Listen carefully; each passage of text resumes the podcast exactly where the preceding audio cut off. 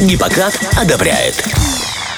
Итак, отбивка сигнализирует, что сейчас будет очень интересный и полезный разговор про мужское здоровье. В этот раз мы затронем зону солидности, или попросту зону живота, которая имеет свойство подрастать. Ну а поможет нам разобраться в этом вопросе врач-эндокринолог медицинского центра «Тирамед» Наталья Смокова. Доброе утро, Наталья Николаевна. Доброе утро. Собственно, сегодня мы поговорим про то, что иногда в народе называют как пивной живот. А вообще, правда ли, что пенный напиток причастен к этому увеличению живота? Ну, во-первых, пивной живот – это такое обиходное название, которое ассоциируют с употреблением большого количества пива. Но зачастую это не с этим связано. В пиве содержится хмель, а в хмеле есть фитоэстрогены, то есть это растительные вещества, похожие на женские половые гормоны. Угу. Вот эти фитоэстрогены, они провоцируют снижение уровня тестостерона. А при снижении уровня тестостерона увеличивается выработка женских половых гормонов, что приводит к нарушению всех обменных процессов и приводит именно к ожирению. Потому что сами по себе эти фитоэстрогены, то есть растительные эстрогены, они на фигуру никак не влияют. То есть, чтобы убрать пивной живот, достаточно убрать из рациона этот напиток? Убрать из рациона вообще спиртные напитки, не только пиво, потому что сладкие спиртные напитки, они содержат большое количество глюкозы. Эта глюкоза, она провоцирует выработку большого количества инсулина, а инсулин скапливается именно в подкожно-жировой клетчатки,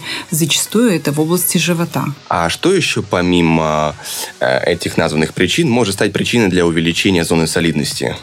В первую очередь, это малоподвижный образ жизни. Это сидячая работа, это частые стрессы, которые приводят к выработке большого количества кортизола, а гормон кортизол, он увеличивает аппетит. Это бессонница, это ненормированный рабочий день, почему мы всегда говорим, что и просыпаться надо в одно и то же время, и ложиться спать примерно в одно и то же время, потому что ночные посиделки провоцируют нарушение гормонов, которые помогают нам скинуть массу тела в ночные часы. Это различные интоксикации различными не только препаратами в обиходе, то есть имеется в виду бытовая химия. Это все, что содержит фастфуды и быстрая еда. А правильно я понимаю, что вот такой пивной живот, это уже классифицируется как ожирение? Но здесь огромное значение имеет индекс массы тела. В зависимости от роста, веса мы высчитываем, есть ли у человека избыточная масса тела, либо ожирение первой, второй или третьей степени. Но зачастую рост веса, мы понимаем, что у пациента только есть увеличенный живот. Поэтому это так называемый абдоминальный тип ожирения. И здесь акцент делается не на высчитывании индекса массы тела, а здесь мы зачастую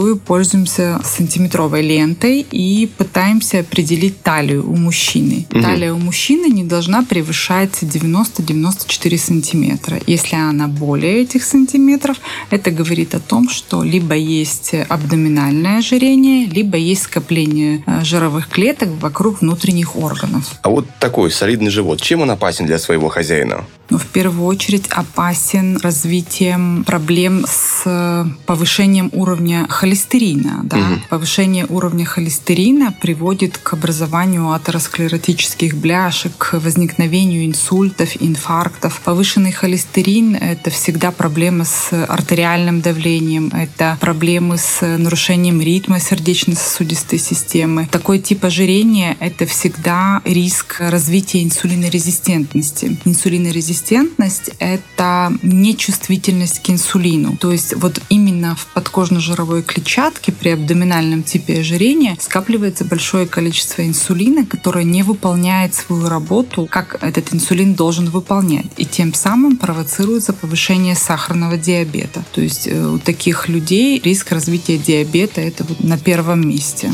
И вот мужчина решил все-таки решить эту проблему. И что в первую очередь нужно сделать тому, кто захотел распрощаться с пивным животом? Наверное, все-таки нормализовать стиль и образ питания. То есть есть обязательно должны быть белки, жиры, углеводы. Все должно быть рассчитано, может быть, даже не рассчитано, но делать акцент на белок и на овощи. Стараться, чтобы ужин был не позже 6-7 вечера, и чтобы ужин был из различных овощей, мяса, рыбы, но без употребления углеводов после 6, после 7 вечера. Стараться включать в рацион большое количество рыбы, стараться употреблять фрукты, ягоды, цитрусовые, но в первую половину дня. И стараться заниматься для начала, когда мы хотим похудеть, стараться, чтобы было больше кардионагрузки. Это ходьба на длительное расстояние, легкий бег, велосипед, арбитрек, плавание. В общем, стараемся придерживаться здорового образа жизни. Да. Что ж, спасибо вам большое за беседу, Наталья Николаевна. Впереди у нас, друзья, по эфиру еще много всего интересного, поэтому не переключаемся, остаемся на нашей волне 104.1 FM.